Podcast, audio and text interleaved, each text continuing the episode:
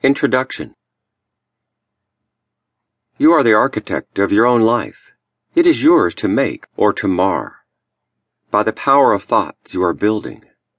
Are you building aright? The power of thought, as Emerson says, is a spiritual power. It is the greatest power that man has at his disposal. The world today is in its present state simply as a result of mankind's collective thinking.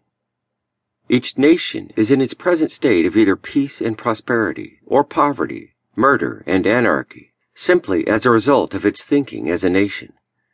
And each individual is what he is, and his life is what it is, and his circumstances are what they are, simply as results of his thoughts. What a man thinks, he becomes. What a man thinks is the mainspring of all his actions.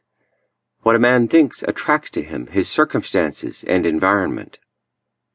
What a man thinks determines what type of friends and companions will gather around him. What a man thinks decides whether he shall be happy or miserable, successful or unsuccessful, healthy or unhealthy, prosperous or poverty stricken, hated or loved. What a man thinks either builds up his character or pulls it down.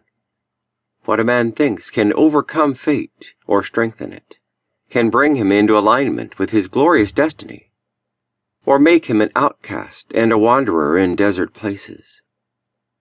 Indeed, there is no limit to the power of thought, because it is a spiritual power of intense potency.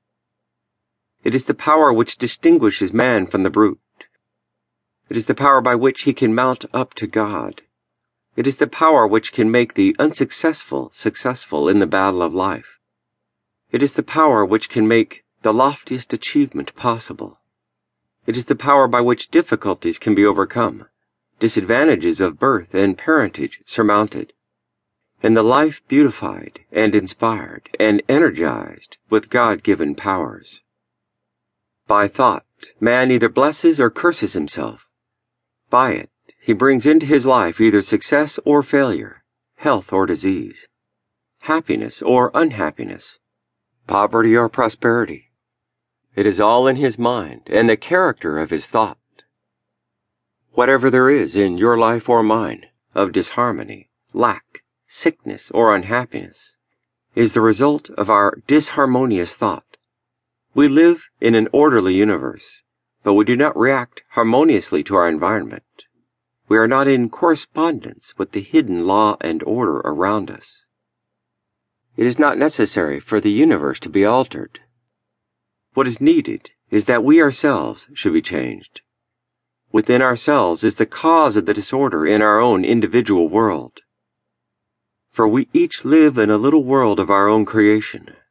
Therefore, the disorder and trouble that afflicts us, or the lack that restricts our life, can never be overcome save by a change of mind, habit of thought, and mental attitude.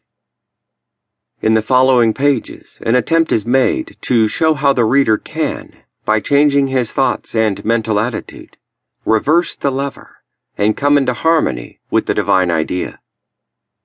When this is accomplished, his life will blossom like the rose.